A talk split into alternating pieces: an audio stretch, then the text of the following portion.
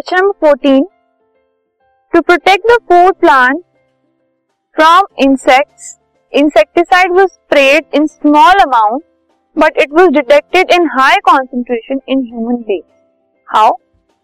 Food plants को protect करने के लिए इंसेक्ट से उनके ऊपर इंसेक्टिसाइड स्प्रे किया गया, लेकिन वो कम क्वांटिटी में स्प्रे किया गया, बट अल्टीमेटली ह्यूमन बीइंग्स के अंदर उसी की क्वांटिटी बहुत ज्यादा पाई गई। What is the reason?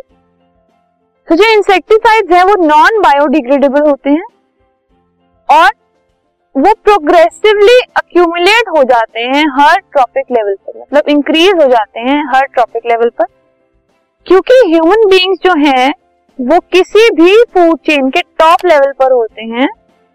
तो जी जो इंसेक्टिसाइड की कॉन्सेंट्रेशन है वो अल्टीमेटली जब ह्यूमन बॉडी तक एक्यूमुलेट हो जाती है तो वो इतनी ज्यादा हो जाती है जो कि जो इनिशियल स्टेज थी उससे बहुत ज्यादा होती है, क्योंकि हर टाइम पर 10% इंक्रीज होता है और ह्यूमन बीइंग जो है वो लास्ट लेवल पर आते हैं, तो लास्ट तक ये इंक्रीज होता रहता है और ह्यूमन बीइंग्स में बहुत ज्यादा अक्यूमुलेशन हो जाती है, और इस प्रोसेस को कहा जाता है बायोलॉजिकल मैग्निफिकेशन या फिर बायोमैग्निफिकेशन।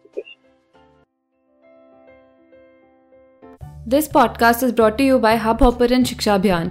अगर आपको ये पॉडकास्ट पसंद आया तो प्लीज़ लाइक, शेयर और सब्सक्राइब करें, और वीडियो क्लासेस के लिए शिक्षा अभियान के YouTube चैनल पर जाएं।